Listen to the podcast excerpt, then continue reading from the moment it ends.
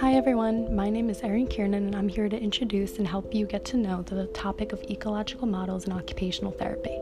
Ecological models provide a framework for thinking about occupational therapy practice but do not dictate specific assessments or techniques that have to be used.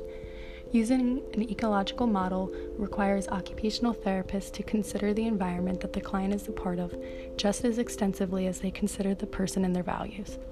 There are four different models. The first is the Ecology of Human Performance, or EHP.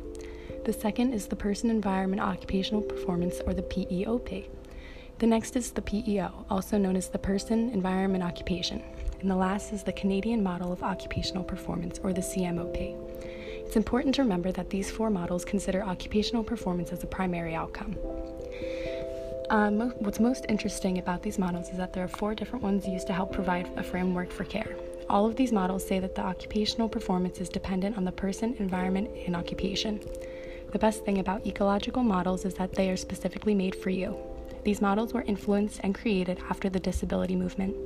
This advocated for individuals with disabilities and promoted self empowerment. Also, if you look on pages 625 and 626, you'll see the different examples of the models.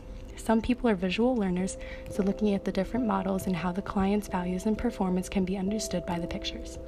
Overall, the models are used to help connect the client's identity and their surrounding environment. I hope this helps, and thanks for listening.